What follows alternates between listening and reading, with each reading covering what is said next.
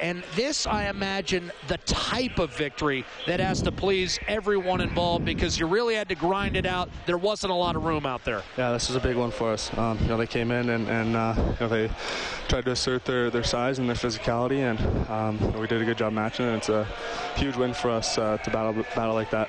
How about the play of the beast on your left wing tonight, Milan Lucic? He was unbelievable. Um, you know, he really took over the game there in the third period, and big goal for him. Um, you know, he set me up for a few, and uh, you know, I got to bury those for him. So, congratulations, Connor. Thanks for joining us. Thanks a lot.